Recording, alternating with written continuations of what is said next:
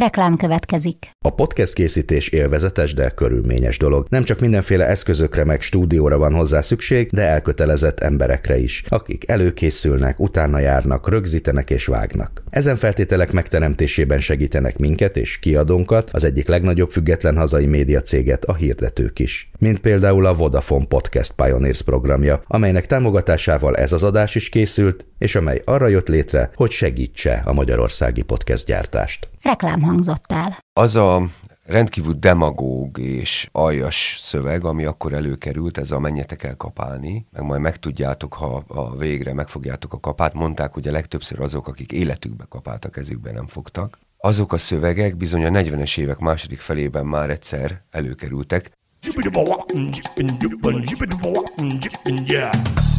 A Líra könyv bemutatja a 24.hu könyves podcastjét, a Buksót.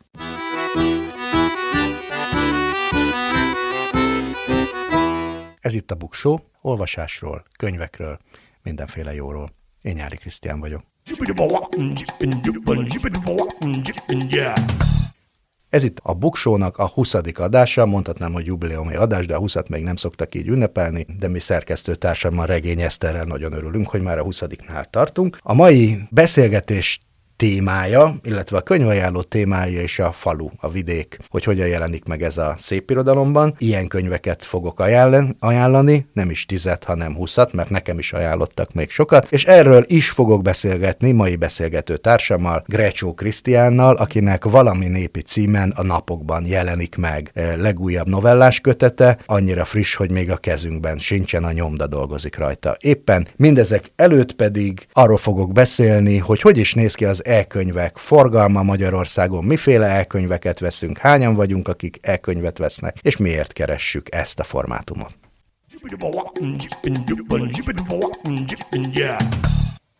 Száz év magány. Számok a sorok között, érdekes adatok a könyvek világából. Legutóbb arról beszéltem, vagy arról is, hogy Amerikában az e-könyvek és a hangos könyvek iránti kereslet a járvány idején az egekbe szökött, és hát még mindig ugyan a nyomtatott könyvek a legnépszerűbb könyvformátumok. Az amerikai felnőttek 65%-a olvasott nyomtatott könyvet az előző évben, de 25%-uk e-könyvet is olvasott. Hogy arra gondoltam, hogy megkérdezem, hogy Magyarországon hogy is van ez, és ezért felhívtam Csordás Attilát, az e-könyv Magyarország ügyvezetőjét, ez a legnagyobb e-könyvekkel foglalkozó vállalkozás Magyarországon, hogy hogy is van a magyar e-könyv piacon, mit látott az elmúlt évben. Azt tudtam meg, hogy 2020-ban a lezárások idején nálunk is mond kilőtt a forgalom, tehát többen vettek el könyvet, mint a megelőző években, de hát majd látni fogjuk, hogy azért a számok más mutatnak Magyarországon, mint az Egyesült Államokban. Részben örvendetesen nőtt nálunk is az elérhető elkönyveknek a száma. 2020 elején 26 ezer cím volt elérhető e-könyvformában Magyarországon, ez egy elég tekintélyes választékot jelent. Tavaly év elején ez már 30 ezer volt, most pedig már 33 ezer, tehát két év alatt igencsak megugrott az elérhető e-könyvek száma, vagy azoknak az e-könyveknek a száma, amit forintért meg lehet venni, hiszen, mint látni fogjuk, ezeknek egy része idegen nyelvű könyv Magyarországon is. Egészen pontosan úgy néz ki, hogy most Magyarországról vagy magyar forintért megvehető, vagy, vagy Magyarországon ingyen letölthető e-könyvek közül, ebből a 33 ezerből 11.500 idegen nyelvű, 20 ezer pedig magyar nyelvű könyv, tehát nagyjából 20 ezer. Egyébként ez a szám ahhoz képest, hogy az Amazon azt ünnepelte 2020-ban, hogy átlépték a 200 ezres példányszámot, ez egyáltalán nem rossz szám egy ilyen pici nyelvi kultúrában, mint a magyar. Megkérdeztem, hogy ez pénzben egyébként mit jelent, tehát mekkora forgalmat bonyolítunk le Magyarországon e-könyvekből. Ugye az e-könyv Magyarország az egy nagyon különös vállalkozás, mert két nagy piaci konkurens, a Libri és a Lira közös vállalkozása, tehát amit ők mondanak a számokról, az nagyjából lefedi a piacot, vagy hát egy jelentős részét, és hát pontosan tudják, hogy mennyi e-könyv fogyott a két nagy könyvkereskedelmi cégcsoportnál, azaz a, a Bookline, Libri és a Lira forgalmát is látják. Szóval 2020-ban az együttes forgalom, amit az e-könyv kezel, az 456 millió forint volt, ami 2021-ben 492 millió forintra nőtt, tehát itt is ugyanolyan jelentős növekedés van, mint a nyomtatott könyveknél. Az a becslés, hogy ez nagyjából a fele lehet a teljes hazai forgalomnak, hiszen még az Apple felületén vagy a Google-on keresztül is vásároltunk el könyveket. Tehát, hogyha azt mondjuk, hogy évi 1 milliárd forint lehet a magyarországi forgalom, akkor az nagyjából helyes becslés. Ez azonban még mindig csak 2%-át teszi ki a teljes magyarországi könyvforgalomnak, ami körülbelül 50 milliárd forintnyi lehet. tehát közel sem járunk ott, mint az Egyesült Államokban. Amerikában a teljes könyvpiaci forgalom 18%-át adják az e-könyvek, azaz mi nagyjából minden hatodik könyv, amit eladtak, az e-könyv volt. Nyugat-Európában 3 és 8 százalék között mozog a teljes forgalmon belül az e-könyvek aránya. Nálunk ez a két százalék, amiről, amiről beszéltem, az is egy emelkedésnek köszönhető, előtte ennyi sem volt. Azaz minden ötvenedik könyv, e-könyv, amit Magyarországon megvásárolnak. Hogy mi ennek az oka, arra Csordás Attila a legfőbb okként az áfa különbséget mondja. Magyarországon 27%-os áfát fizetünk egy e-könyv után, mert szolgáltatásnak minősül, és nem tartozik semmilyen kedvezményes áfa kulcs alá, míg egy rendes könyvér, egy papírkönyvér 5%-ot. Tehát nem tud annyival olcsóbb lenni, amennyit a a vásárlók gondolnak, hogy kellene egy, egy nyomtatott könyvhöz képest fizetniük egy e-könyvet. Máshol egyébként jellemzően a kedvezményes kulcshoz tartozik, 5 és 10 százalék közötti áfával terhelik. Ezzel egyébként Magyar, a Magyarországon a legdrágábban beszerezhető az elkönyv. Azt is megkérdeztem, hogy egyébként mit olvasunk elkönyv formátumban, van-e különbség a nyomtatott könyvek és az elkönyvek között? A rövid válasz az az, hogy nagyjából ugyanazt, de persze mégis vannak kisebb különbségek. Például a szép irodalom aránya kicsit magasabb, ami tulajdonképpen, ha belegondolunk, érthető, mert képes albumokat vagy illusztrált ismeretterjesztő kiadványokat nem így olvasunk. Az elkönyv olvasó az nem erre való, tehát vagy megvesszük nyomtatott könyvben, vagy az interneten valamilyen más módon nézzük azokat a képeket. Aztán az is kiderült, ami, ami egy kicsit meglepett, hogy nem olyan magas arányban fogynak mondjuk a lektűr vagy a szórakoztató olvasmányok, mint gondolnánk, hanem a szépirodalom aránya az elkönyvolvasók körében nagyobb mint egyébként a könyvet vásárlók körében. Talán ebben az is benne van, gondolom én, hogy e-könyv olvasója az általában magasabban képzett diplomás embereknek van, akik egyébként is nagyobb arányban olvasnak szépirodalmat. Tehát például az e-könyv fogyás listák sztárjai az Grecsó Krisztián vagy Dragomán György, úgyhogy ilyen értelemben a szépirodalom olvasók között nyilvánvalóan nagyobb arányban találunk majd elkönyv használókat is. És még egy nagyon érdekes összefüggés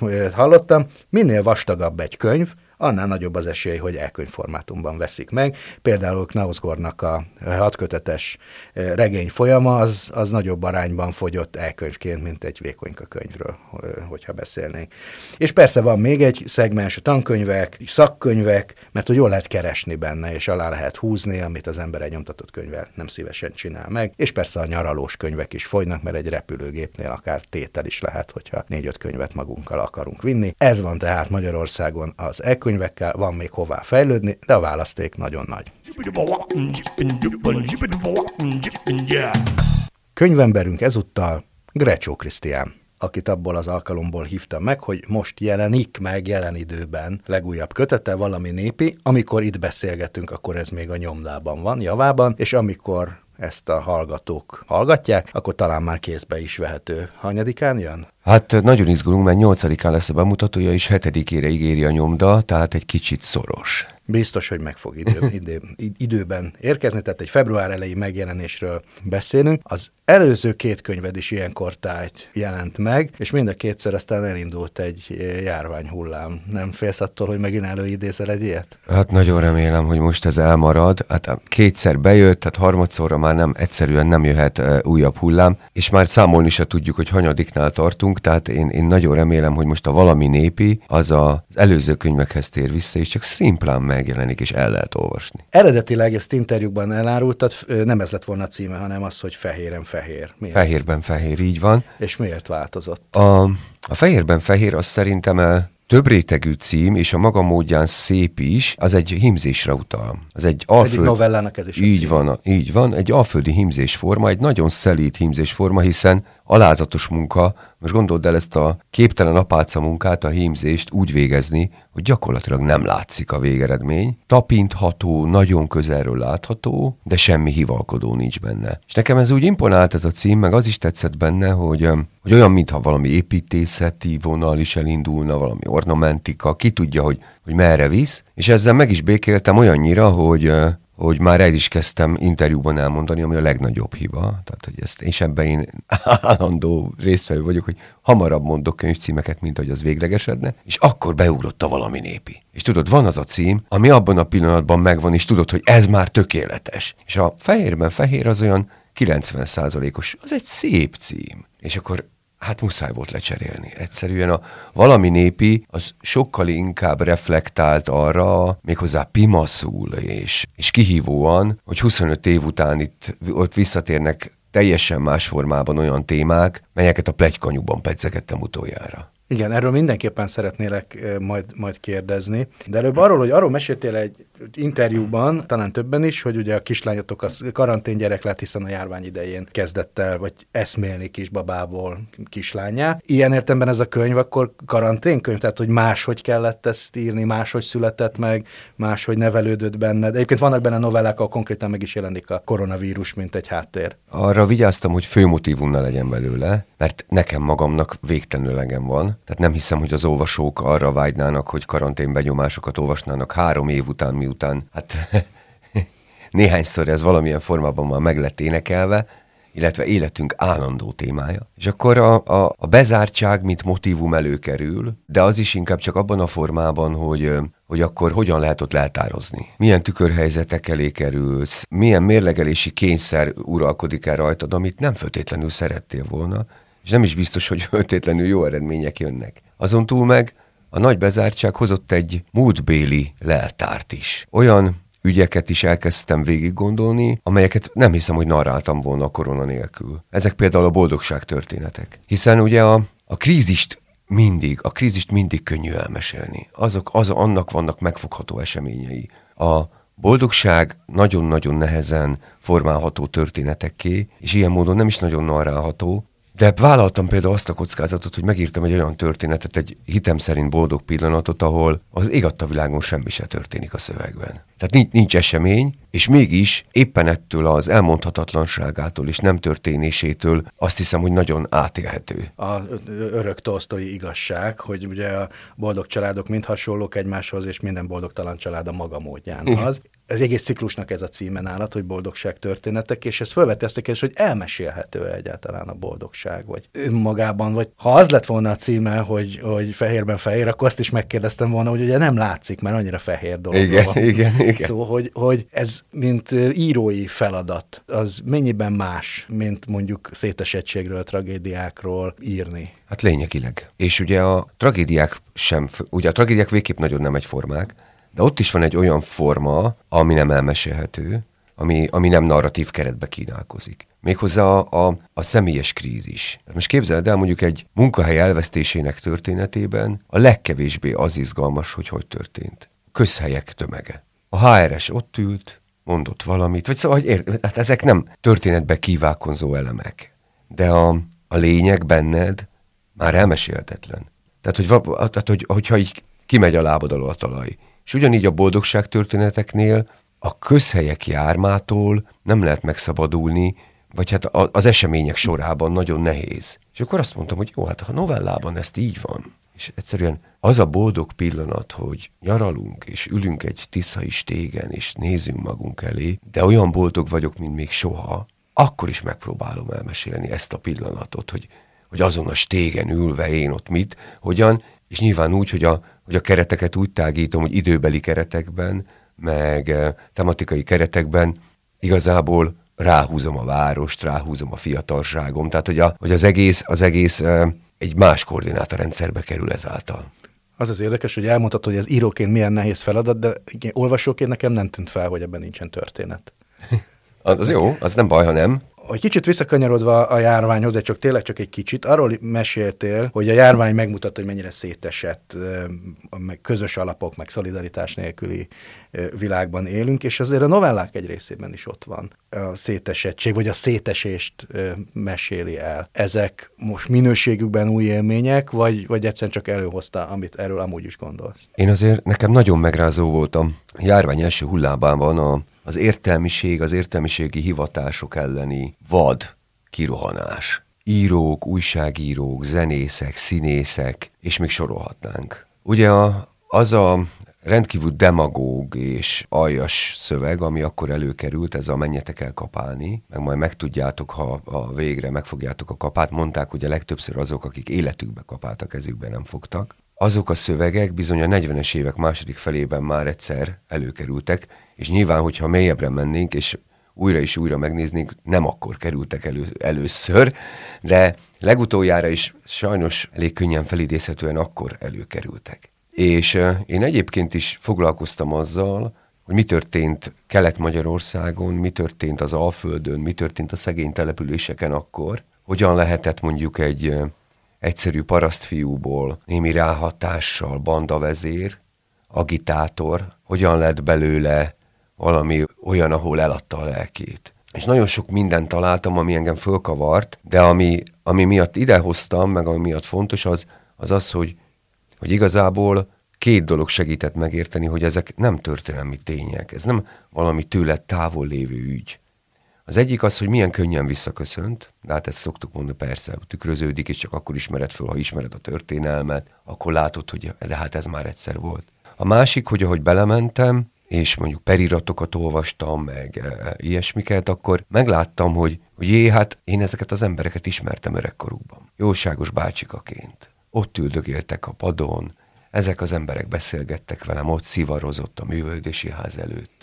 Ezek az emberek, akik katolikus nővéreket vertek, akik az iskolai igazgatót pellengérre állították, akik zsidó és nem zsidó honfitársainkat a legkülönbözőbb módon alázták meg. Nyilván ők maguk is valami egészen elképesztő présben voltak, tehát ez egy nagyon összetett kérdés, de hogy, hogy az a te személyes sorsod, tehát ez veled folytatódik. Ezt te, ezt te, ezt te akár akarod, akár nem, ezt a történetet viszed tovább. És ez a kettő együtt, ahogy direktben a történelem meg já, újra játszotta önmagát, tükrözte a járványban ugyanazokat a reflexeket, meg ahogy én a személyes sorsomban ezt észrevettem, elkezdtem írni ezeket a párhuzamos történeteket, ahol nem paralel történeteknek vagyok kénytelen hívni őket, mert Nádas a párhuzamos történeteket lefoglalta. A, és mivel nem utalok Nádasra, ezért azt gondoltam fura, fura lenne. Tehát, hogy, hogy elkezdtem írni, ahol, ahol egymás mellé teszem ezeket a szituációkat, a 30-as évekbeli helyzeteket, a 40-es, 50-es, akármelyikeket, meg mai személyes, véremenően alanyi helyzeteket. Nem magyarázom, hogy kerülnek ezek egymás mellé. Nem akarok ebben direkten az olvasónak irányt szabni, értelmezési irányt szabni.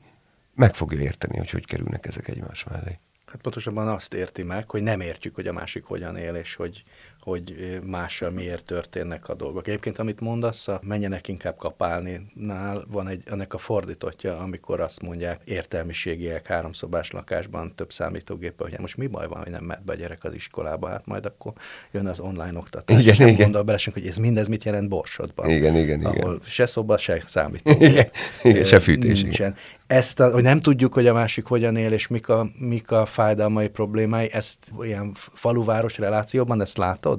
Vagy tapasztalod, hogy ez még van? Van, hogyne, hogyne, és rendkívül dinamikusan változik. Dinamikusan változik, és itt, a, itt megint arra vagyok kénytelen utalni, hogy a 30-as év, egyfelől a 30-as évekből nagyon ismerős történetek kerülnek elő. A kasztrendszer legkülönbözőbb ö, ö, formái, a bemerevedett, a mobilitás nélküli társadalom, a jobbágy létnek egy for, a, a, a különös helyzete, de ez is nagyon új kulisszák között. Mert tudod, lehetsz úgy társadalmilag kevésbé mobil, vagy egyáltalán nem mobil, sőt a kasztrendszer rabja, hogy te közben Németországban állsz egy gépsor mellett. Tehát nem úgy nem vagy mobil. Ennek is már átalakultak a formái, átalakultak a, a külsőségei. A lényege nem. A lényege nem. Én nem, sokat ha, a, a, a, olvasok, meg figyelek, meg, meg kérdezek embereket. Én nem játszom meg, hogy nekem ez a mindennapom. Hamis is lenne, e, semmilyen hitelem erre nem lenne. Hát én nagyon régóta, 14 éves koromban jöttem el a faluból. Annak már több mint 30 éve. Épp 30, vagyis a rendszerváltás óta eltelt idő. Az alatt változott meg nagyon, lett mondjuk a design drog, a falu legelemibb túlélési formája, amiről természetesen akkoriban mi nem is hallottunk. Hát a, ugye a fű is amerikai filmekben megjelenített egzotikus valami volt, amire el sem tudtuk képzelni, hogy az mi lehet. Hát ha tudtuk volna, hogy, hogy az a vadkender, hát az ott volt a határba, tehát hogy az, az valaki mondja, hogy az az, akkor előkerült volna hamarabb, de hát senki se szólt.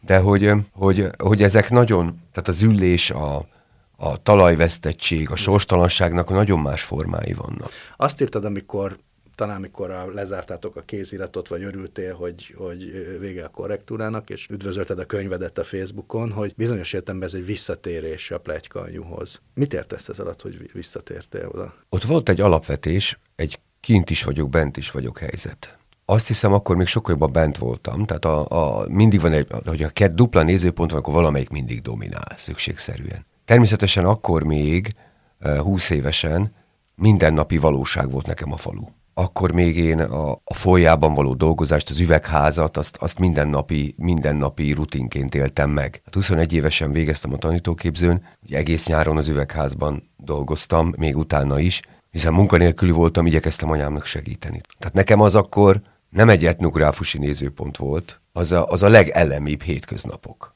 Az önsajnálattal átítatott, eh, az elveszettség érzésével átítatott helyzet, ami nem is biztos, hogy mindig előre, elősegítette azt, hogy meg tudjam élni reálisan. És ahogy az egyetemre kerültem, akkor ott azért meglett az az, az a minimálisan szükséges külső nézőpont, ahonnan nézve ráláttam a történetekre. Ráláttam a történetek csodáira, a maguk kegyetlenségére, a, a, a szabályok végtelen szigorúságára, arra, hogy hogyan, milyen kérhetetlenül viselkedik az a világ a résztvevőivel. De közben, ha betartod a szabályait, akkor, akkor hogyan lehet megélni ott egy életet, hogy lehet az teljes univerzum. És most, most, hogy ilyen nagyon sokat foglalkozom azzal, hogy az én értékrendem az hogyan, hogyan adható tovább egy teljesen más világban, teljesen más kulisszák között, és egyáltalán tovább kell adni, és abból én mit, adok, mit tartok fontosnak, és mit nem, és hogy a lányomnak ez hogyan tükröződik, megint nagyon sok történet fölidéződött. Előkerült a legmélyebb tárnákból a gyerekkornak, a, a, a, a nevelődési helyzeteknek a hogyanja. És akkor ezzel együtt a, ugye nyilván a gyerekkel is jobban hazatalálsz, tehát ezt viszed a nagyszülőhöz, viszed a, a, a szülőkhöz, kénytelen vagy becsöngetni házakhoz, mert ott meglátott ő egy tehenet, hát soha az életbe be nem csöngettem volna egyébként, és újra elkezdődtek hétköznapi vagy élő helyzetek ott. Meghallgattam történeteket, beszélgetek emberekkel, akik mesélik, hogy élnek ma, hogy dolgoznak, hogy működik, a, hogy működik az élet, hogy tartják ezeket az állatokat, és a többi. És, és ezek a formák sokkal inkább elkezdtek a személyesség felül izgatni. Tehát nagyon sok, nagyon sok paraszti történet is van, nagyon sokféle arca van, és ebből a személyes felől, de ugyanígy ezzel a dupla nézőponttal igyekeztem visszamenni, a kint is vagyok, bent is vagyok helyzettel. Az egyszerre benszülött, egyszerre etnográfus. Van azért egy jelentős különbség, miközben ez mindig az, hogy, hogy ezek nagyon személyesen megélt történetek, hogy a plegykanyu megjelenése után a szülőfaludból bepereltek, aztán most meg ott tartunk, hogy díszpolgára vagy, és ha beírod, hogy plegyka anyu a szövegszerkesztőben, már nem húzza alá a szövegszerkesztő. Ez jó hír. Tehát, hogy, hogy közben neked íróként teljesen más a, a pozíciót már. Ez, te, ez így van, ez így van, és nyilván szülőként is más, tehát ez nagyon sok minden megváltozott, ahonnan nézem. Képzeld el, volt egy nagy, nagyon megrázó és hihetetlen személyes ez is, és nagyon véremig uható történet, amikor megkaptam ezt a diszpogári címet, 40 éves voltam, ami hát nagyon imponálóan hamar van, és figyelembe veszük ezt a gonosz goromba mondást, hogy senki se lehet proféta saját hazájában, akkor meg végképp. És ez úgy nézett ki akkoriban nálunk, még ez a Covid előtt van, ugye, hogy falu napon adják át. Augusztus 20-a, utána ott vannak dínom, dánom. Hát ugye a díszpolgárnak ez egy elég drága dolog, mert illik, illik ottan a pénztárcát elővenni, és aki hát ott őt ismer, azt valamire meghívni. És ott ment vadul az unikumozás, meg a sörözés, és beszélgettem ott az emberekkel, régi osztálytársak, tudod? Persze. És oda jött egy, fölöttem járt egy évvel. A srác, tudod, aki fölötted járt, azt, arra emlékszel. Igen. És elmesélt azt, hogy most ő Németországban dolgozik, de három éve, de most már még egy év, és talpra fog állni, és ő haza fog jönni, és újra itthon lesz úgy, mint régen. Mondta ezt, mintha csak bevezetőt mondott volna. Majd utána elmesélte, hogy gyűlölt engem, mikor a plegykanyú megjelent, elolvasta, és árulásnak vélte. Úgy érezte, hogy gyűlöl, gyűlölöm a falut, ahonnan származom, hogy kigúnyolom őket, hogy a gyöngeségeiket fölnagyítom, és ezzel megalázó helyzetbe hozom őket. Két éve volt ki Németországban, épp akkor hosszan nem jöhetett haza, és a munkásszállón meglátta valakinél. És ott annyira ritka a könyv, meg hát ő annyira megörült, hogy pont ezt látta meg, hogy nagy boldogan kölcsönkérte, hát akármennyire utált annak idején, gondoltam, most megnézi. És hogy alig bírta olvasni, mert olyan honvágya lett, meg annyit sírt, és hogy, hogy mennyi szeretet van benne, mondja. Hogy milyen, milyen sok szeretet van az emberek felé, a falu felé, hogy, hogy ő mennyit nevetett, és hogy milyen. És akkor gondolkodtam rajta, hogy vajon el lehet mondani, amit gondolok, vagy nem. De én egy gyáva ember vagyok, és nem mertem elmondani. Mert ugye mi történt? Hát amiről eddig beszéltünk. az, hogy neki a falu egy univerzum volt, egy teljes lét, mindenestül, megtörhetetlenül, ott minden meg volt. A falu közepét jelz, a világ közepét jelző oszloptól kezdve mindenig. Egy misztikus tér, az fölbomlott. Az neki összetört. És hiába tervezi, hogy majd egy év múlva hazajön Németországból, és majd ugyanúgy él, hogy előtte. Hát ő már sose fog úgy élni, mert nem tud már. Ez, ez ugyanis bizonyos értelemben, hogy ez összetört ez az univerzum, bizonyos értelemben otthontalanná tette. És ezért érti a szöveget. Mert megvan egy másik nézőpontja. És hát igazából... Talán most van az a nézőpontja, mint ami neked volt. Így van, amikor így van, így van. És igazából ő boldogabb ember lehetne, bármilyen rosszul hangzik nekem, mint írónak, hogy egy olvasót elvesztek, ha nem értené még most se. De hát ez már nem így van, tehát ez ne, azt, azt a naivitást, tehát amikor ugye felnövünk, és jön a kamaszkor borzalma, és ott akkor elvesztünk dolgokat, akkor értjük meg először, hogy hát az már nem jöhet vissza. Tehát még egyszer nem lehet nem tudni dolgokról. Vera című regényed megjelenése után nem volt olyan kritikusi vagy irodalmári értékes, ami ne azt emelte volna ki, hogy, hogy ez egy teljesen új korszak indul, mert az a személyesség, ami annyira jellemző volt a korábbi könyvedben, most hiányzik, hiszen egy, egy, egy teljesen tőled eltávolított, legalábbis írói narrációban eltávolított történet, és most pedig nagyon visszatérsz a személyességhez. Szerintem nem is távolodtam el. Hát most ha belegondolsz, hogy ugye a, hogy egyfelől mondjuk az, az a könyv egy nagy transgenerációs trauma regénye, ahogy most mondani kell ezt, ami nekem örökké a veszőparipám volt. Ráadásul esküszöm neked, olyan napokban jöttem rá, és azt még nem is mondtam senkinek, de hát megírok egy sztorit, amiben mi a lényeg, hogy ugye, mert ezt nagyon könnyű ezt a regényt örökbefogadási regényként olvasni, de igazából az örökbefogadás rejtéje övezi, és annak a rejtének a kibomlása bont ki korábbi traumákat. De azok a traumák szakhatnak be a regényben, tehát igazából a, a, a transgenerációs helyzet felől értelmezhető igazából. Hiszen a kislánynak ahhoz kell felnőni először. És a regénynek ott is van vége ráadásul, tehát arra nem futunk már ki, hogy a, a, a, az örök, tehát nem egy klasszikus ilyen értelemben, nem az, az örökbefogadás tematizáló regény. De mi történik az apja, apja nagy traumájában, ahol ugye ott nem, talán nem lövök le ezzel nagy poénokat, de hogy ugye a, ahol ő egy megmentett zsidó fiú, és az őt megmentő, az őt bújtató, nem zsidó származású apukával évtizedeken át nem beszélnek. Ugye ezzel megfosztja önmagát a saját apjától, megfosztja a gyermekét a nagypapától. Ebből még reng- el lehet olvasni a könyvet, még rengeteg minden van benne. És a regény egyik nagy jelenetében megpróbál bemenni a kórházba, és nem sikerül neki, és ezáltal nem találkoznak utoljára.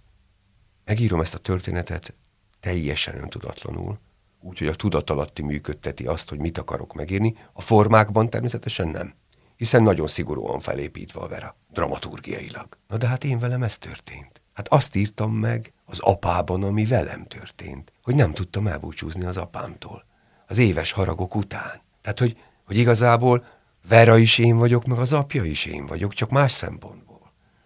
Hát ez ilyen. És ez most benne is van ebben a könyvben. És ráadásul benne is van a, a, a valami népiben. Igen, ezt meg is akartam kérdezni, szintén ilyen plegykanyú viszonylatban, hogyha ugye a, mondjuk így, hogy az elbeszélő apjának a figurája az megjelenik ebben a, a kötetben elég sokszor, és hogyha a plegykaanyú az ilyen értelemben egy anyakönyv, akkor ez egy apakönyv, ez egy plegyka apukönyv?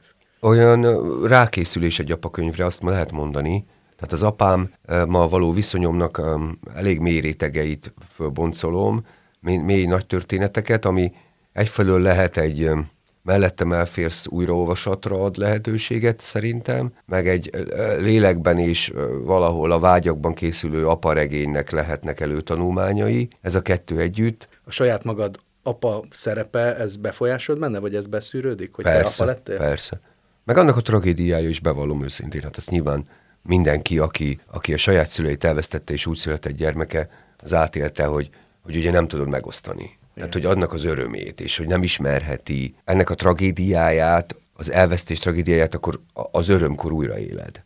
És a dühöket újra, tehát előjönnek az, hogy milyen felelőtlenül bánt az életével, és tessék, itt lehetne, megfoghatná. És ezek, ezek természetesen mind előkerültek, úgyhogy nem véletlen, hogy, hogy ebből a nézőpontból is van mondva, de hát mondjuk, ha már itt a személyességnél tartunk, itt ugye a, a mellettem elférsz azt a generációt nem meséli el, tehát annak a generációnak a nagy történeteit kihagytam, tehát az a Kádár korabból kimarad, Márpedig a kádárkor igazán kemény tudott lenni nagyra vágyó vagy álmodozó természetű férfiaknak, nőknek egyaránt. Mert hogy ugye a, a szürkeség, a lábvíz, a, ha megelégedsz azzal, amit adunk neked, akkor boldog lehetsz, de ha vágy, vágyaid vannak, önkifejezési vágyaid, bármilyen más, ha mást szeretnél, akkor belehalsz. És ráadásul úgy halsz bele, hogy még csak a hősiességnek a legkisebb megélési formáit sem lehet. Igen, bohócátás. Így van, így van, bohócátás de bizonyos értelemben nagyon tékozló szerző vagy. Van néha két mondatod, most egy konkrétat mondok, egy múlt század elején ért férfiként élő lovásznőről, aki feleséget tart. Szóval másáról egy regényt írna, és te eldobod ezt a szálat, hogy szóval mi ennek a fényűzésnek az oka? az, hogy ezek nálam vissza-visszatérnek. Tudod, én ezeket így körkörösen csinálom. Tehát ami most mellékmotívum, az majd főmotívum lesz a Ez következőben. Biztató. Ráadásul ez tényleg egy életrajzi elem, úgyhogy nagyon kíváncsi vagyok, hogy ezt hogyan lehetne úgy megírni, hogy ott fölvet, fölvetek két elemet, ami egy nagyon érdekes. Az egyik, a, hogy ugye a, dédapám az unoka testvére volt a, az Őze Lajosnak. Aki szentesi volt. Aki szentesi színművész volt, ugye, és az első felesége egyébként Szegvári volt ráadásul. Őze Andrásnak hívták, és ő is Szegvárra nősült, és vette el az én dédmamámat. És az én dédmamám testvére volt ez a most nehezen narrálható és társadalmilag problematikus férfinő viszonyjal nehezen gazdálkodó. 18-as karikával eladható, de Aki férfiként élő nő volt.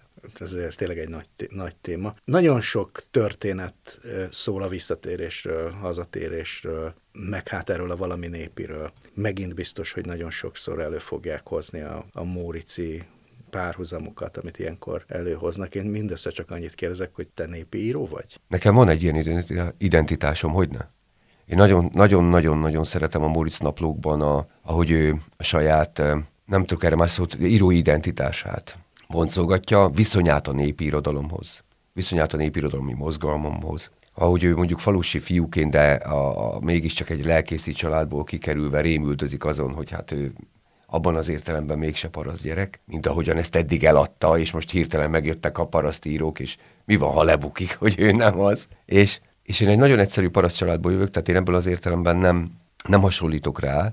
Másfelől meg mégiscsak volt egy lánglelkű apám, aki egy egészen más normát, egészen más világképet hozott abba, oda abba a családba. És a legnehezebb dolgot, a, a, a buroknak a leg, meg a megrepesztését azt ő csinálta végig. Tehát mégiscsak van valami, ami ebben is hasonlít. Másfelől az is nagyon imponál nekem, hogy Móricot tulajdonképpen mennyire izgatta az, hogy hogyan lehetne elmesélni a raboroszlántól kezdve sok példát lehetne mondani, az úgynevezett vidékiek otthontalanságát Budapesten. Hogy mennyire nem találnak meg felületeket, mennyire nem, nem értik, hogy mi hogy működik, vagy hogy apró városokként kezelik, vagy hogy ennek is nagy krónikása volt. Ugye a kisváros, mint téma, imádta kispolgárságot, polgárságot, és hát nagyon izgatta állandóan a nő meg férfi feszültség. Ezek mind ilyen olyan hatástörténeti elemek, amiket én nem tudok nem folytatni, vagy, vagy őrületesen izgat. Azon túl nekem a személyisége is nagyon, nagyon érdekes figura. Abszolút. Hát, és ezeket én, hogy ekkora téteket mer vállalni, ezt is imádom. Tehát nincs értelme máshogy. Tehát szemérmesnek lenni prózába értelmezhetetlen. Top 10. Egy polcnyi jó könyv. A mai könyvajánlóban olyan regényeket vagy prózaköteteket kerestem, amelyek a falu világát mutatják be, vagy falusi környezetben játszódnak, és megkérdeztem a Facebookon a, az olvasókat, vagy a buksó hallgatóit, hogy ők javasolnak-e valamit azokhoz a könyvekhez képest, amit én kigondoltam, és olyan sokat ajánlottak, és olyan jó könyveket, hogy végül nem 10, hanem 20 könyvet fogok most ajánlani. És még egy érdekesség, nagyon sok magvetős könyv szerepel ezek között. Én nem direkt így válogattam, hanem így javasolták az olvasók, és ez kicsit megcáfolja azokat a feltételezéseket, amelyeknek egyébként sincsen túl sok értelme, hogy mondjuk a magvető az egy ilyen urbánus kiadó lenne. A legnagyobb arányban a faluval foglalkozó szépirodalmi műveket ez a kiadó gondozza.